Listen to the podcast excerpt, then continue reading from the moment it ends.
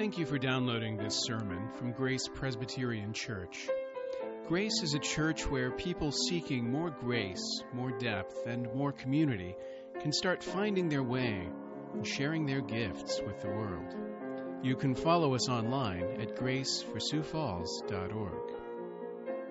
Don't you just hate the way Christmas has been so commercialized and it seems like retailers are, are getting out earlier and earlier with all their Christmas stuff, their decorations and promotions and all that kind of thing, even before Thanksgiving?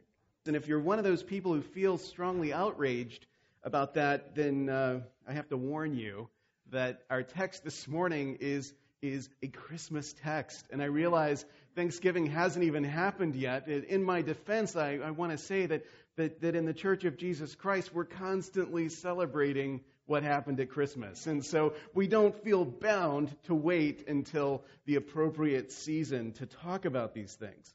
Our text is Isaiah 7, verses 10 through 14. This is the Emmanuel prophecy that Isaiah gives. And the reason why we're in Isaiah is that throughout this season to come, through the season of Advent, right up until Christmas Day, we're going to be looking at uh, the prophet Isaiah.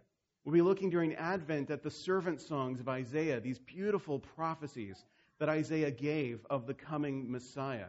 And before we do that, I wanted to establish a, a little bit of a, a background in Isaiah before we dig into it. So the servant songs are later in the book of Isaiah, and we're going to look this week at something that happens pretty early in the book of Isaiah. This first prophecy of Emmanuel, God with us, the Messiah to come.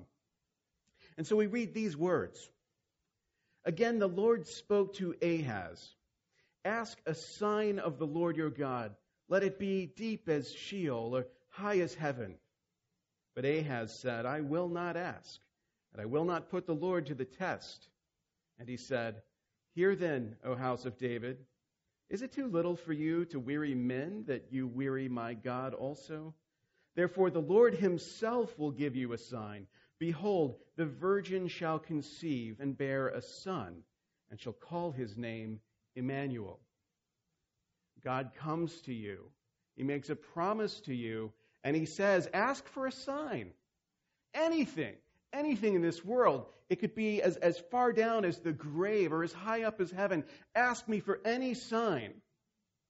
When he comes to Ahaz, Ahaz says, No, I, I'm not going to put the Lord to the test.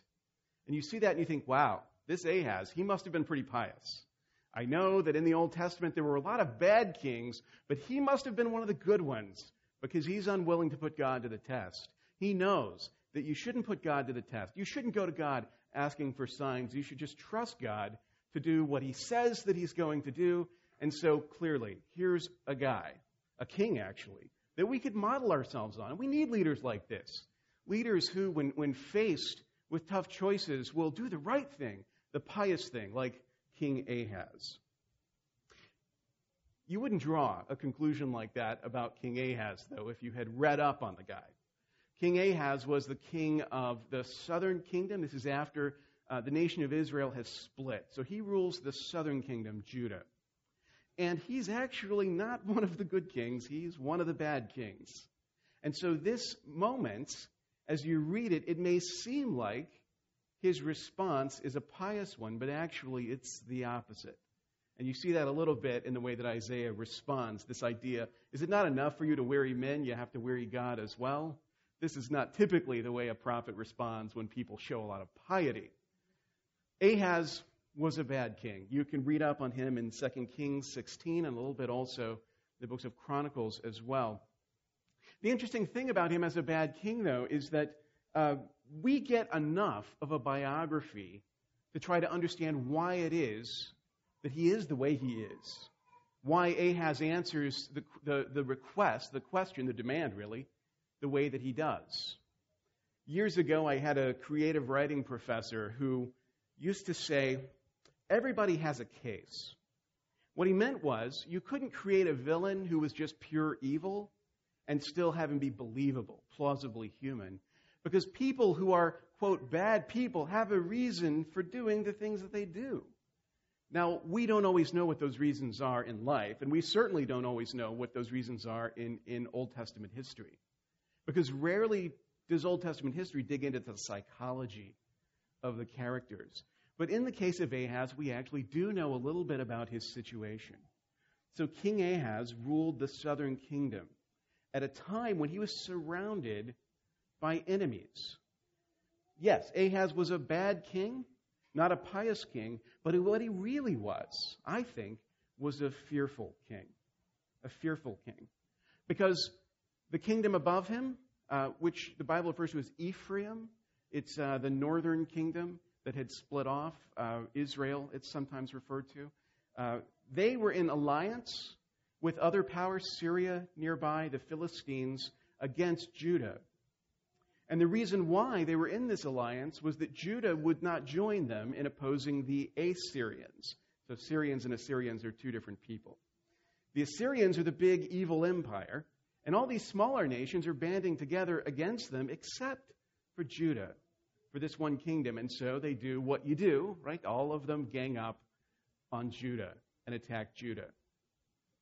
And this is the context that Isaiah is coming to the king. He's coming to the king with a prophecy that's saying, essentially, I'm paraphrasing, but essentially, don't worry about it. This is going to be okay. The, the alliance that is against you, literally, the words that God says is, this will not stand. That resonates a little bit for some of you who were uh, alive in the early 90s. Right? We had an American president looking at, at foreign aggression saying, this will not stand. Well, God said it first in prophecy. This will not stand, was the word of God. Don't worry about it. And so it's in this context that Isaiah comes to King Ahaz. The promise has been made. God has promised your enemies will not prevail against you. And now he comes behind that promise and says, Ask me for a sign. Ask me for a sign to guarantee or to seal the promise that I've made to you. And Ahaz says, No, I'm good. I'm good. I don't need that. Why? Why doesn't he need it? The reason he doesn't need it is Ahab has a different Savior. Ahaz, I'm sorry, has a different Savior. Ahaz, he's failed at this before. His enemies attacked Judah. They prevailed against him in battle. They took a bunch of people into captivity, into slavery in Israel. Those people were released by the northern kingdom because it seemed abhorrent to the righteous people there that they would take their fellow Jews into slavery. And so they sent them home. It all worked out, so to speak. But having the memory of that, the bitter taste of it in his mouth, now faced with the same coalition, he's going to go into battle again, and God is saying, Don't worry about it. I will take care of you. And Ahaz says, You know, I think I have a better plan in mind. And my better plan is to reach out to the Assyrians. And so he takes treasure from the temple, he sends it to the king of Assyria, and he enters into an alliance so that basically the big evil empire looming over everyone can be his friend and can fight his battles for him against his enemies. So when the prophet comes to him with this prophecy and says, Ask me for a sign to show that what I'm saying to you is true, Ahaz doesn't need a sign because he's not looking to God for deliverance. He's got it worked out already. He's already made his deal.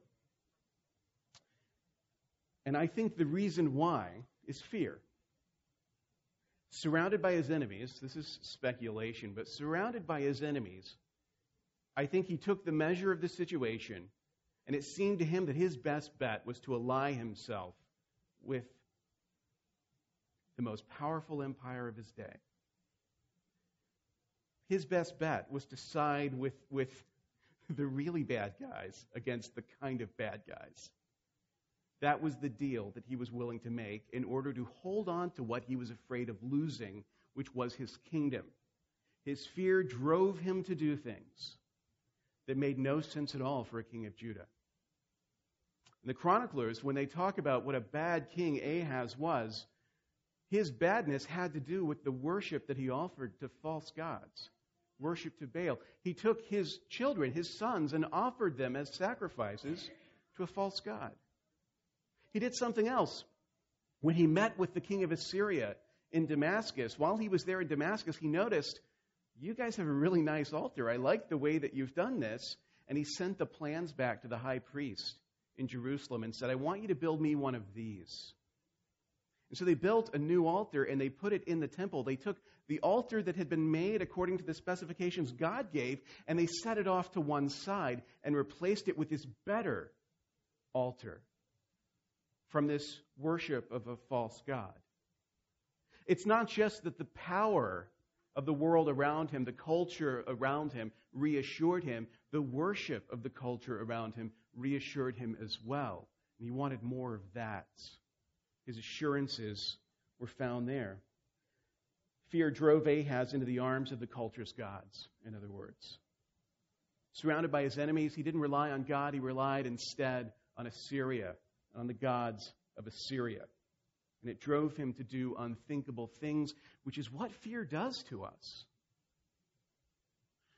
We can look at a king like this, in a moment like this, and condemn him easily because the Bible says he's a bad king, and you certainly don't want to approve of bad kings.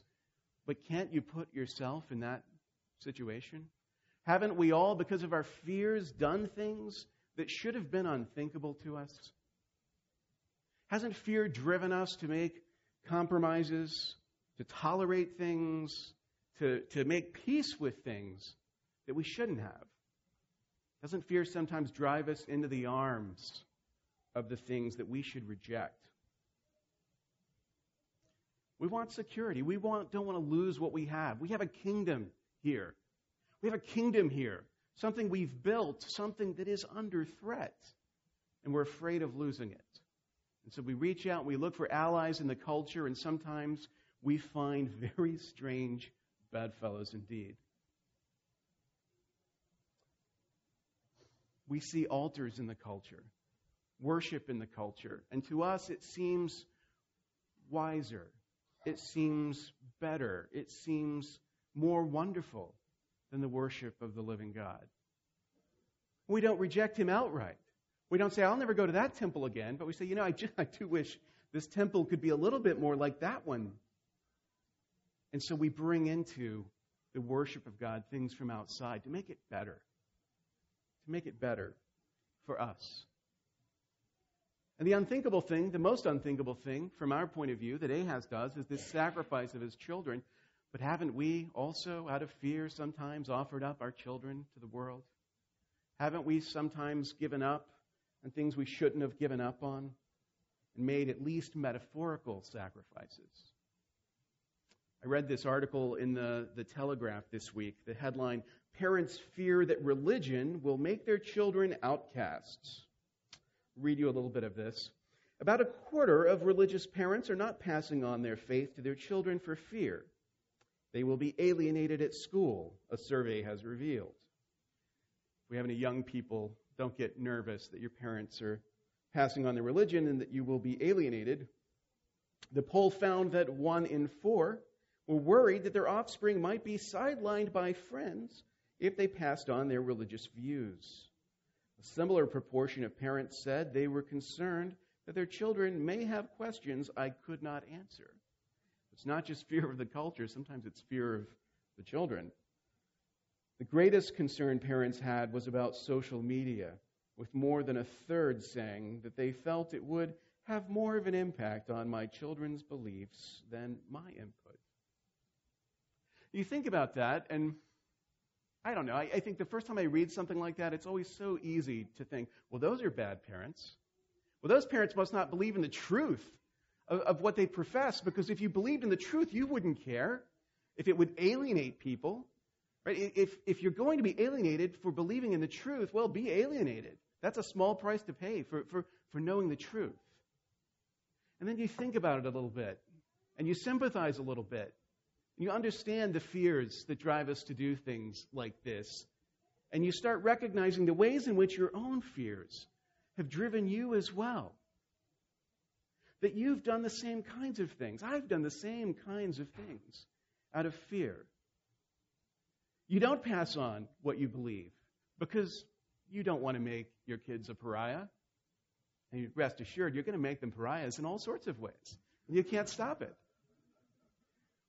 You don't say the things you could say because you yourself, you don't want to be a pariah. Right? You don't want to be seen that way. You don't want to be alienated.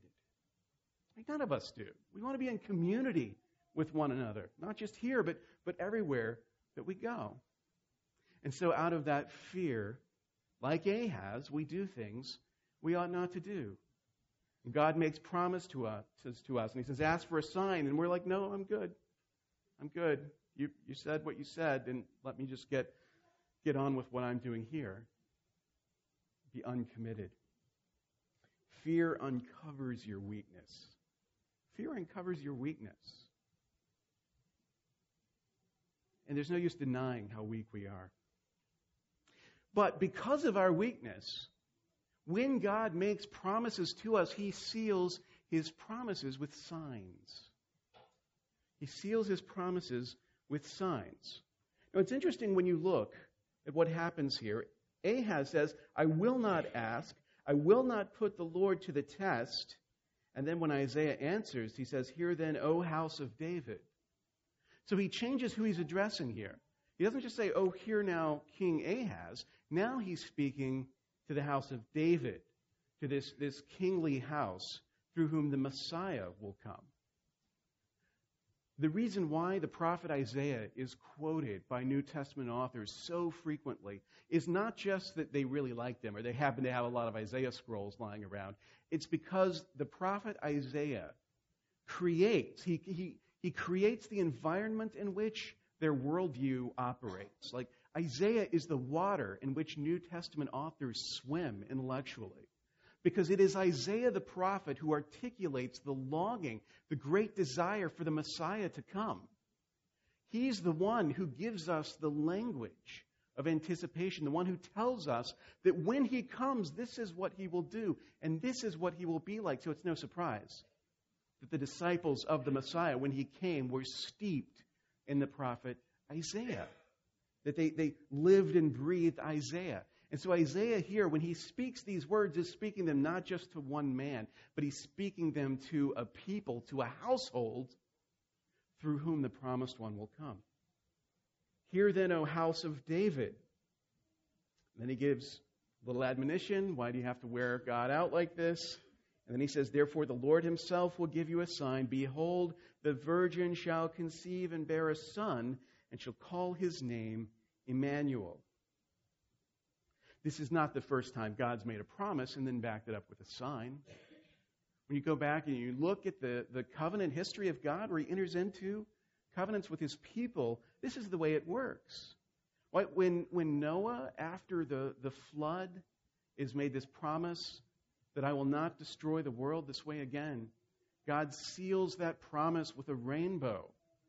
So that now, forever after, when you're driving down the road and on the horizon you see a rainbow, you think, ah, the world is not going to flood and be destroyed the way it was. God made a promise, He sealed it with a sign.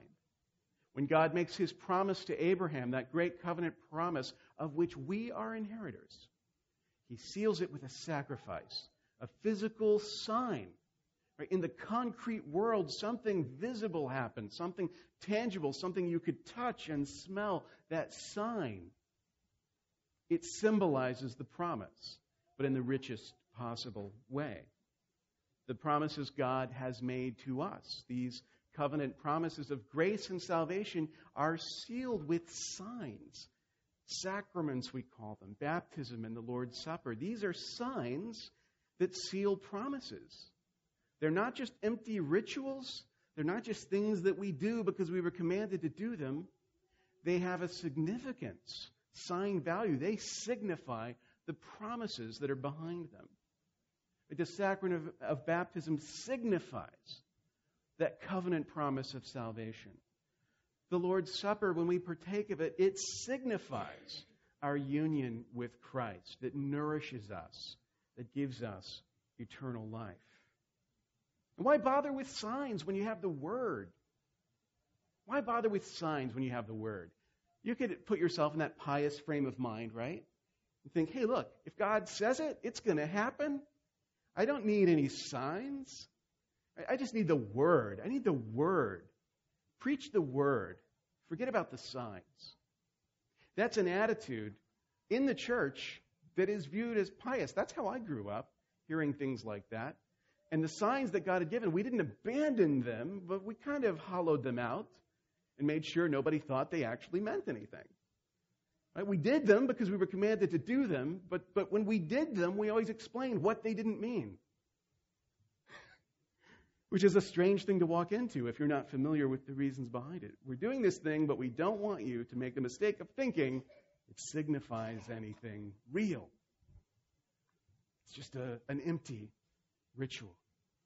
We don't need it because we have the Word. We have the Word. So, if we have the Word, why do we need signs? Because of our weakness. Because when you say things or think things like, I don't need the signs God has given, just give me the Word, you imagine yourself to be strong. I'll stand on the promises. I will entertain no doubts. I don't need any reassurances. Come on. I have the Word. In that moment, maybe you are strong, but you won't stay that way. God seals his promises with signs because of our weakness. Calvin says that baptism and the Lord's Supper are not superfluous signs, but necessary ones because of our weakness, because we forget the promise, because we need to see it as much as to hear it. We need those signs. And we shouldn't scorn them as Ahaz did. If God says to you, here, signs, I've made you promises and I've given you signs, do these things until I come again, we should not scorn them out of a false sense of our own strength, but rather should cling to them in a recognition of our weakness. There's a danger in neglecting the signs that God has given. If a high view of the word leads us to a low view of the signs that seal that word, then we drive those of us who are weakest away in search of other signs. You see this in the church. Right? There is this, this movement, this thing where, in search of mystery and signs, people are fleeing from churches that have a high view of the Word because they're looking for the signs that reassure them in their weakness. And the thing about it is, if we don't give the signs God has given, in our desperation, we'll, we'll cling to any sign. We'll look for anything. Anything is good. We're not discriminating. So it's important for us as a church not only to preach the word, but it's important for us also to seal it with the signs that God has given us, to have a high view of the word and a high view of the signs that seal the promises of the word. Because if we have his signs, we need no others. If we have his signs, we can be confident that he will keep the promises behind them, that he will save as he's promised to do. It's because of our weakness that God seals his promises with signs. And those signs give strength, but not because they're signs or mysteries or anything like that, but because of the promises that are behind them, because of what the signs signify, in other words. When you look at the prophecy, behold, the virgin shall conceive and bear a son and shall call his name Emmanuel. There are at least two good arguments for not believing that this has anything to do with Jesus. One of them is translational, and one of them is contextual. First, let's talk translation. So, the Hebrew word translated here, virgin, is alma, which, as you know, if you're kind of a little familiar with this, quote, liberal Bibles translate young woman. So if you have an NRSV, for example, that would read, A young woman shall conceive and bear a son. Now, I don't like this, this um, way of talking about theology and stuff where we say, well, some theology is conservative and some theology is liberal, because I think what is true and what is orthodox is more than conservative, if that makes sense. And I think our political categories can mislead us about the nature of what it means to cling to the truth over time. Set that aside, though, I think this is definitely one of those things. Certainly, if you're looking for a, a Bible translation, you go to the, the Bible bookstore and you ask, you know, what's the difference here? The, this is one of the verses. They'll you say, oh, well, that's a liberal translation because it translates that as young woman instead of virgin. We're not going to get too nerdy here. We're just going to get a little bit nerdy. What you need to know is that this Hebrew word can accurately be translated as young woman. It's a word that has a range of meaning that is broader than, for example, the English word virgin.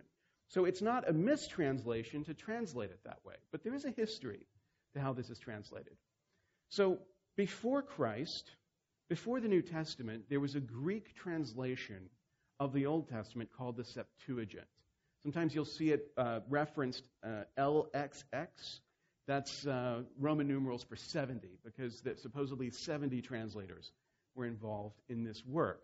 And when those translators translated this word, they had a range of meaning that they could have chosen from, and they chose a Greek word that very specifically meant virgin. That's how they translated it. That's how New Testament authors were familiar with it. Now, if you think about that, you could translate it that way, and it doesn't necessarily imply the virgin birth. Right? The, the, the scroll of Isaiah was available to everyone to read, and nobody was reading this, seeing a virgin shall conceive and bear a son, and shall call his name Emmanuel, and thinking, oh, this is referring to some sort of miraculous birth to come. Because this happens all the time. Virgins conceive and, and bear sons all the time, but they do it through a historical process that, that typically involves like marriage and other things I won't get into in detail. And, and then a son is produced. So there's a way of speaking here, right, where you're projecting into the future, and you might be saying something like, well, one of these uh, virgins here will in the future conceive and bear a son, and you will call his name Emmanuel. And you're like, oh, okay. And the significance is there's this son coming, he's going to be really special, but you don't necessarily put any special import on the way that, that it's written. If you get the point that I'm making, what I'm saying is the translators of the Septuagint, these Jewish translators, could translate accurately this term, virgin, to mean this, this young, unmarried woman. And they could do it without intending that it has any sort of messianic significance in itself. It wasn't inaccurate for them to do this. It was within the range, and it was a plausible contextual translation as well. But what happened was, Christians really seized on this. In hindsight, knowing the circumstances of the birth of Jesus, they looked back at the Old Testament and they saw, wow, this is exactly what Isaiah was talking about. Jesus himself identifies himself with these prophecies. And as Christians dig into them, they see these things. And you know who gets uncomfortable? Jewish religious leaders who don't want to accept Jesus as the Messiah. Because, as if this is anachronistic to say it this way, but it's like you're using my own Bible against me. Like, like I revere Isaiah. Isaiah is my prophet, not your prophet, and you're telling me that he predicts like your Messiah? So, in the time honored tradition that has been observed ever since, they did a new translation. And all of the things that had been translated in ways that Christians could use were retranslated so that Christians couldn't grab hold of those things as easily. So, it's not inaccurate to translate the word as young woman. And the argument in favor of it, from a, a, scholarly point of view, is that if we translate it in that broader sense, it's open to a wider range of interpretations.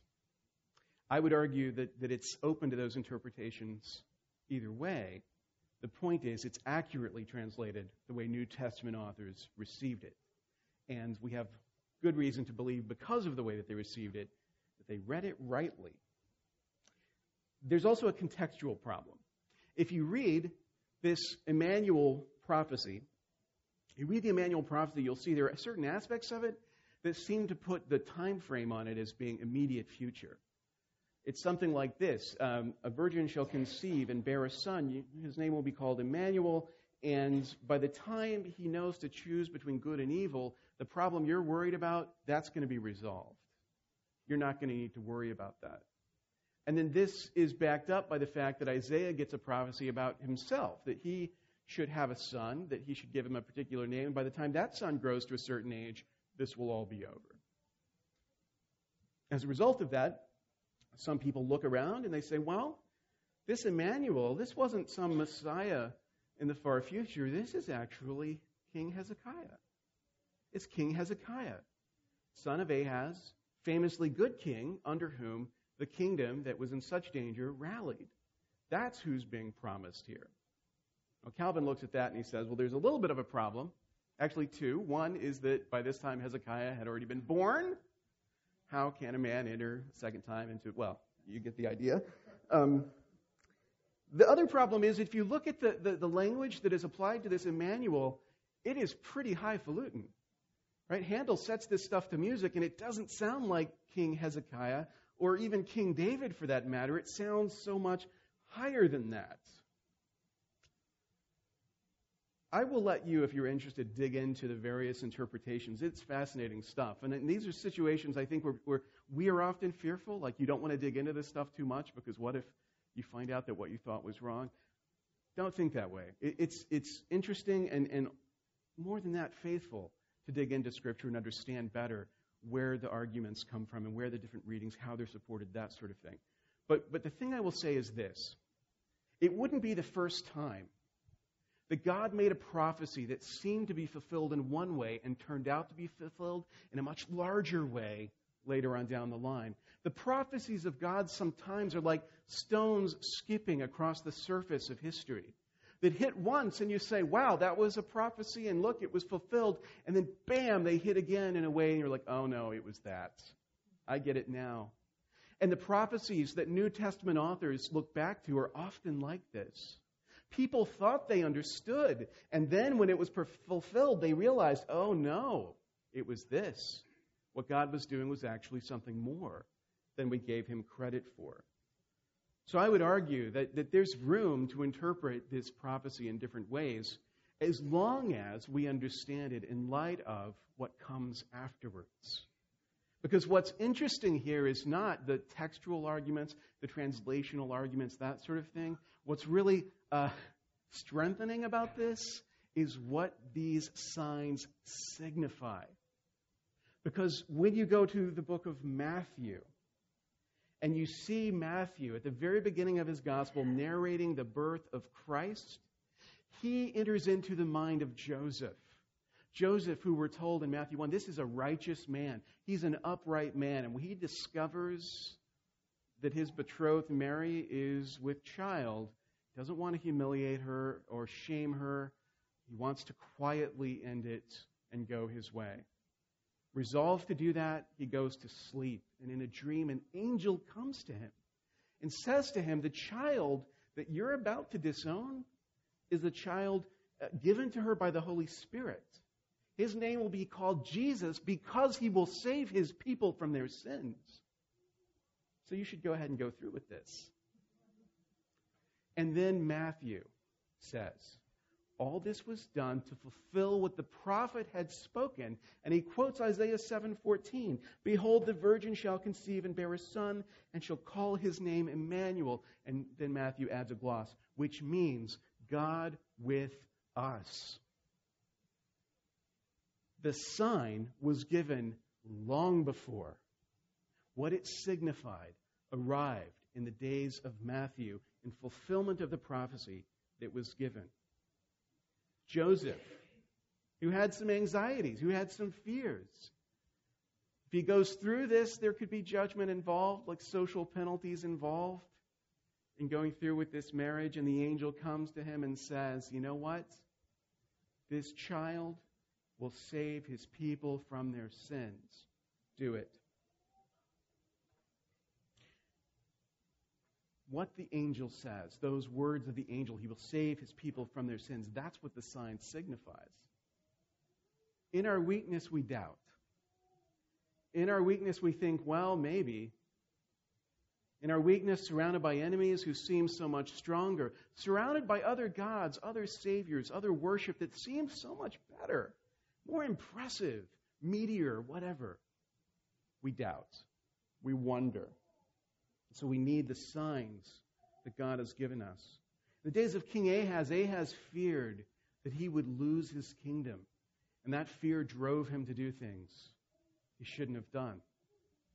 The kingdom he was afraid of losing, by the time the Messiah came, it was dead and gone. It had been lost. The Romans were just the most recent occupiers of what once had been the kingdom that Ahaz had done so much to hold on to that hope, that was gone. But the promise turned out to be greater than that kingdom. The promise was greater. God makes promises to us.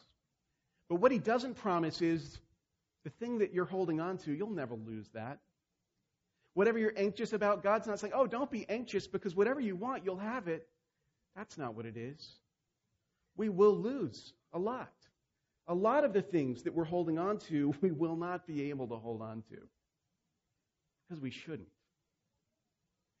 The promise is that He will save us from our sins, that we will be in Christ and live forever. We will be what we were made to be. That is the promise that God's signs signify. That is the promise to cling to. The promise is that as your kingdoms crumble all around you, as you fear the future, God is sending a king to build a kingdom much greater than the ones you're so anxious about.